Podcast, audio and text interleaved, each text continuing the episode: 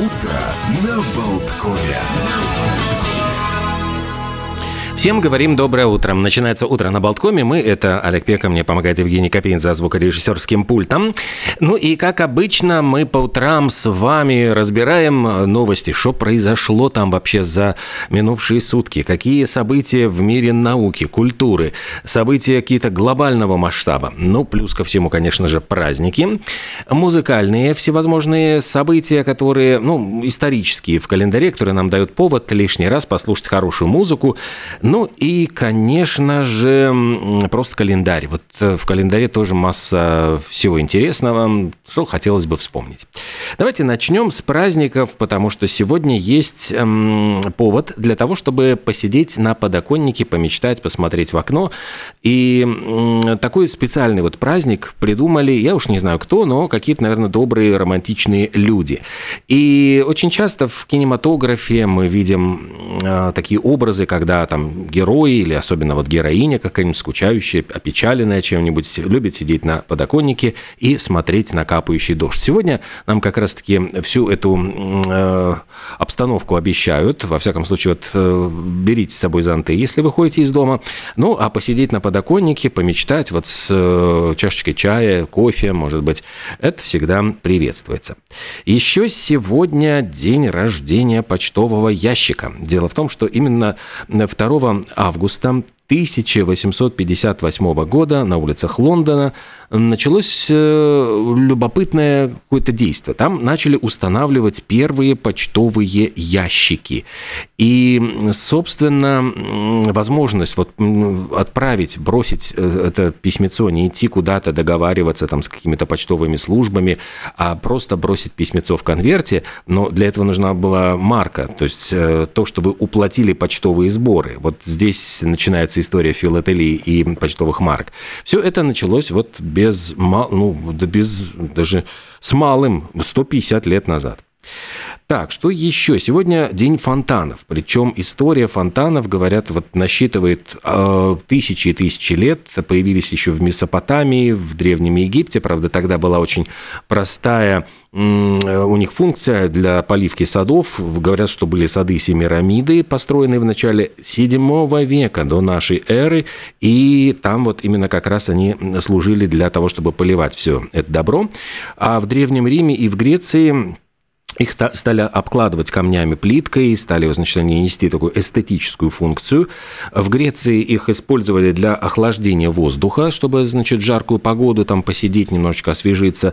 А уже архитекторы Древнего Рима, они стали делать фонтаны, создавая трубы. И по этим трубам вода подавалась под давлением. Им удалось вот как-то спрятать эти водяные струи в трубы из обожженной глины, и тогда фонтаны стали очень популярным таким декоративным декоративным элементом. Самый большой фонтан, я думаю, вы наверняка захотите знать, где он находится, это фонтан короля Фатха в Саудовской Аравии. Он э, настолько большой, что вот представьте себе, струя воды поднимается на 312 метров при хорошей погоде. А для сравнения, высота Эйфелевой башни 301 метр, то есть выше, чем Эйфелева башня.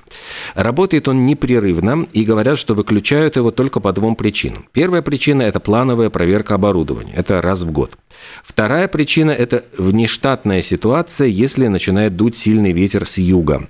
И тогда вода может попасть, в общем, на какие-то там э, для короля важные газоны, и поскольку там вода соленая, ее набирают прямо из Красного моря. Попа для, для газончика это не очень хорошо. Построили этот фонтан в 1983 году, и сначала, кстати, вот на высоту 120 метров била вода, а затем новое оборудование, новая механика позволила поднять еще на, в два раза выше. И, конечно, это э, просто поражает, потому что общая масса воды, которая постоянно висит над этим фонтаном, вдумайтесь, в почти 19 тонн воды. То есть вот 19 тонн воды поднято под давлением наверх.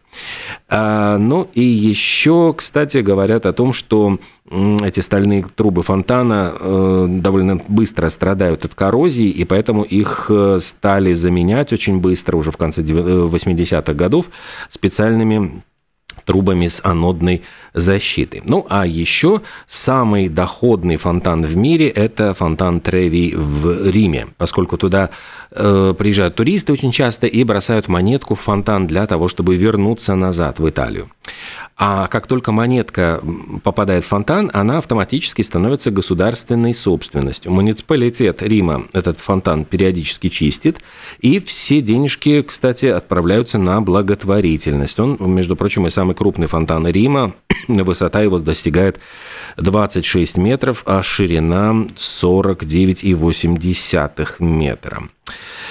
Ну, а еще забавные факты о фонтанах. Э, в Брюсселе в дополнение к писающему мальчику установили такой гендерно правильный фонтан «Писающая девочка» в 87 году. И, кстати, в 99-м к этому дуэту присоединилась еще и бронзовая статуэтка «Писающая собачка». Так что полный комплект есть. Если кто будет гулять по Брюсселю, может э, все три фонтана запечатлеть. Ну и очень забавный вот факт э, о том, откуда появилась фраза «не фонтан», говорят, что в Одессе до того, как построили водопровод, э, воду качали из подземных источников, и самая лучшая по качеству вода, она добывалась в районах города, которые назывались малый, средний и большой фонтаны. И эту воду везли водовозы в город, и там уже продавали, я уж не знаю, там литрами, ведрами. Но иногда вот эти самые бендюжники пытались обмануть покупателей, набирали воду поближе из других источников, потому что нужно было ехать туда, в общем, достаточно далеко, и пытались выдать ее за фонтанную воду, продавать по цене фонтанной. Разборчивые одесситы э, воду, конечно, перед тем, как купить, обязательно пробовали, и если понимали, что их надувают, говорили, не, не фонтан. Ну и, собственно говоря, оттуда пошло это выражение, которое используется для характеристики чего-то некачественного и посредственного. Что касается качественного, мы с вами сейчас послушаем очень качественного Эда Ширана, поскольку сегодня именно э, отмечается четырехлетие того, как он побил гастрольный рекорд группы YouTube, э, когда тур Эда Ширана Divide был самым посещаемым, самым большим, самым прибыльным туром всех времен. 893 дня провел он в дороге. Э, кстати, вот YouTube гастролировали 760, ну и побил рекорд посещаемости 7,3 миллиона человек человек посетили его выступление. Слушаем.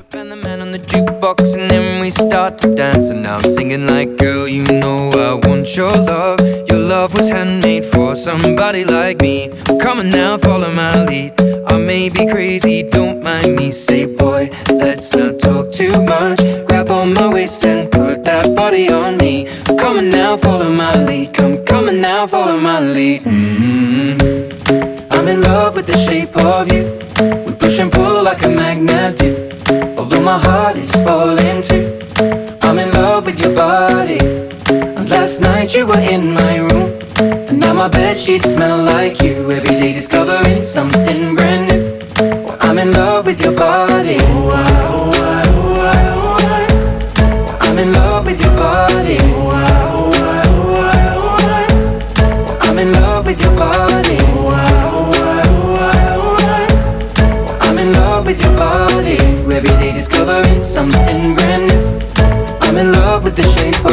When we let the story begin We're going out on our first date mm. You and me are thrifty, so go all you can eat Fill up your bag and I fill up the plate we talk for mm. hours and hours about the sweet and the sour and how your family's doing okay. Mm. And leaving, getting a taxi, kissing the backseat, tell the driver make the radio play. And I'm singing like, girl, you know I want your love. Your love was handmade for somebody like me. Come on now, follow my lead.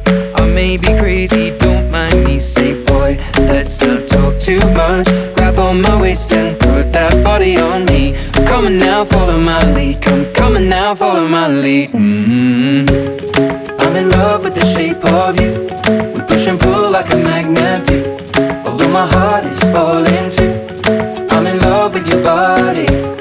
Last night you were in my room. Now my bed sheets smell like you. Every day discovering something brand что, мы с вами движемся дальше по э, каким-то вот э, праздникам и памятным датам. Здесь вот, конечно, это День памяти. В Польше отмечается День памяти жертв геноцида Синти и Рома. Это скорбная дата, отмечается с 96 -го года, и это западные ветви цыган, которые были практически полностью уничтожены во время Второй мировой войны фашистами. Так что такая печальная, грустная дата. В Сербии и Словении отмечается День авиации, поскольку в 1893 году, вот во 2 августа, августа король тогда вот Сербии Александр I распорядился создать авиационные отделы в армии. А еще в Индии и в Непале праздник поклонения змеям. Там вот им преподносят подарочки. Что им э, дарят, вот не знаю, что змеючечки. Там можно подарить варежки, там, не знаю, какую-то одежку, вкусненькую какую-нибудь еду. Но говорят, что как раз считают, что змеи являются покровителями э, вот э, мифических э, покровителями людей и потомками вот специальных вот этих мифических э, существ со змеиным хвостом и человеческой головой. В Азербайджане сегодня отмечается День кино. Ну вот, кстати, вот э, про у нас синема будет в 11 часов программа. Поговорим тоже о премьерах и о новых фильмах, и о старых фильмах тоже. Э, но в Азербайджане как раз отмечается День праздник национального кино, поскольку в 1898 году впервые запустили на экранах вот в Азербайджане э, первые фильмы. В Македонии День Республики, Антигуа и Барбуда отмечают карнавал, у них карнавальный, карнавальный день к отмене рабства. Ну и, конечно же, много праздников в Соединенных Штатах Америки. У них э, День книжки раскраски. Э, говорят, что вот вроде бы и детское развлечение, но такая релаксация, отдых и доставляет много радости. День сэндвич мороженого. Вот у них специальные эти вот э, десерты подаются с разнообразными э, топпингами, шоколадом, орехами, свежими фруктами и ягодами. И день автоматизированного проектирования. Такой вот очень сложный праздник. Технологии, говорят, э, позволяют создавать сложные проекты при помощи компьютеров и специального программного обеспечения. Поэтому э, вот процесс проектирования становится все более и более автоматизированный с годами. Ну и отмечают э, эту дату именно сегодня. Из вот новостей нам сообщают вот Э, я уже заговорил про синему, а может быть, про забегая немножечко вперед, э, новый фильм «Дети шпионов» собираются выпускать, но не на больших экранах, а стриминговый сервис Netflix озаботился. Сейчас вот соображу, какой фильм уже по счету. Первый вышел в 2001 году. Там, я помню, играл Антонио Бандерас. Э, ну, потом были еще два продолжения. Вот четвертый вышел в 2011 и будет сейчас пятый. Э, запустили уже, объявили об этом, запустили рекламный ролик, трейлер такого перезапуска э, семейной экшн-комедии. Я так и не понял, судя по всему, снимает все по-прежнему Роберт Родригес. В общем-то, сейчас он как-то перешел в такой странный, вот у него его качает эм, из стороны в сторону в жанровом плане. Но говорят, что лента получила название «Дети шпионов Армагеддон», и выходит она в сентябре, 22 сентября 2023 года, и там уже будут совершенно другой абсолютно актерский состав. В центре сюжета будут дети, как всегда, спецагентов, которые помогут разра... Раз... случайно разработчику видеоигр создать вирус, который может контролировать все современные технологии. Ну и самим детям придется тоже стать шпионами. Кто там играет? Вот я смотрю, какая-то Джина Родригес, судя по всему, родственница режиссера. Ну и абсолютно неизвестные вот актеры играют детей. Так что поживем, увидим. Как-то мне после вот первых, фильмов уже как-то смотреть особо не, не было интересно. Ну и э, сообщают, что певица Мадонна, которая, кстати, тоже вот и в кино снималась, не только известна как исполнительница, она отзажигала на концерте Бейонсе. Дело в том, что э, с певицей, с этой, в общем-то, Мадонной много было переживаний из-за того, что ее госпитализировали, она отменила даже концерты свои, у нее серьезная бактериальная инфекция, и вот она в впервые как-то появилась на публике, причем а, появилась на концерте своей подруги Бейонсе вместе со своими дочками. У нее вот 17-летняя дочка и 11-летние близняшки Эстер и Стелла. И э, говорят, что вот они стояли на трибуне, веселились, зажигали под хиты Бейонс, отлично провели время, несмотря на слухи о том, что вот она все равно себя чувствует достаточно плохо. И, к слову сказать, Мадонна не, не так давно отпраздновала, внимание, 40-летие, но не себя, а 40-летие своего первого альбома. Ну и выложила кадры, как она танцует дома. А я думаю, что мы сможем под песню Бейонсе, в принципе, сейчас тоже подзажигать Это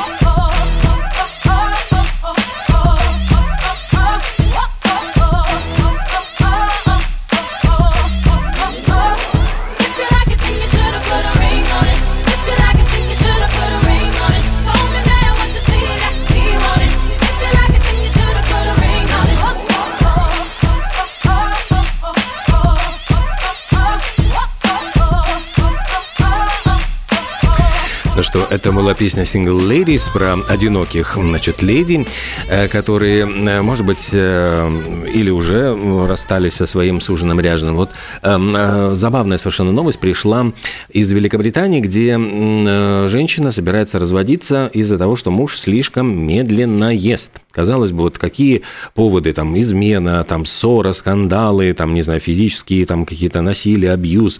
Нет, здесь э, только вот такие нестандартные претензии к супругу о том, что он э, слишком медленно пережевывает пищу. Ну, знаете, вот есть же там медленно пережевывая пищу, ты помогаешь своему желудку, но здесь уже доходит все до крайностей. Дело в том, что, э, кажется, это может быть забавной шуткой, но выбешивает женщину просто до какого-то жуткого состояния потому что он способен более часа сидеть над обедом. Рекордом стало 2 часа, именно столько он промусолил тарелку риса с фасолью и кусок пирога. И это так раздражало вот эм, женщину, что э, она, ну вот уже поела, а еще час она должна то ли сидеть, в общем, не, не понимая, что ей делать, там сидеть за столом вместе с мужем, ходить вокруг, ну то есть вот он как медленно обкусывает куриную ножку, хочется этой куриной ножкой его просто шмякнуть по голове. И вот э, интересно, что большинство пользователей соцсетей поддержали женщину. Они утверждают, что если такая ситуация продолжается целыми годами, то здесь, в общем-то, недалеко и до развода. И вправду есть привычки вот наших даже самых близких, любимых людей, которые просто бесят. И, возможно, эта медлительность, вот она тоже является одной из таких причин. Кроме того, некоторые предположили, что муж нарочно подолгу ест, чтобы отлынивать, дескать, от домашних обязанностей. И по этой причине он совершенно недостоин сочувствия, а скорее порицания. Но вот с другой стороны, э, многие все-таки как-то ну, переживают за эту женщину, говорят, что, может быть, все-таки стоит подождать, дать ему еще лишний шанс. Но знаете, вот э, по поводу медлительности с едой, то сейчас появился в ТикТоке очень забавный, интересный такой гастрономический тренд. Пользовательница, вот она известна скорее вот по таким никам Feel Good Foodie, она представила гастрономический тренд с использованием арбуза арбуза, как правильно поедать арбуз. И она предлагает эм, э, разрезать, нарезает она мякоть специальной формочкой, и получается что-то похожее на картошку фри. Вот именно вот у нее такая интересная формочка, режет каждый кусочек, вот не, не ленится, а затем раскладывает это красиво на тарелочке, а в центре тарелки ставит емкость с, с так называемым соусом. Ну, то есть, как правило, это йогурт. Туда она добавляет мед, прочие вкусные добавки и рассказывает о том, что сын ее в восторге от такого арбуза, который можно макать в йогурт. Однако это, как ни странно, ну как, вот, а может быть и совсем не странно, не стало популярным, потому что людям показалось слишком сложно. Ну то есть и так ты пока разрезал этот арбуз, пока отрезал корочку, а тут еще выясняют, что надо формочкой там, значит, это все сделать в виде картошки фри, да еще приготовить эту заправку. И некоторые говорят, слушайте, а йогурт, он же просто перебивает арбузный вкус. В чем вообще смысл и кайф? Мы же едим арбуз именно вот ради этой сочной мякоти. А, ну, с другой стороны, вот это feel good foodie, говорит, никого не заставляю, но, тем не менее, предлагаю просто попробовать. А вдруг вам понравится, мои вот родные, наоборот, очень и очень это все дело любят. Ну, а мы любим слушать полезные советы, которые звучат на э, радио Болтком, советы, которые касаются иногда куда сходить, что посмотреть, чем пользоваться. Короче говоря, рекламная маленькая пауза, после чего мы продолжим нашу программу.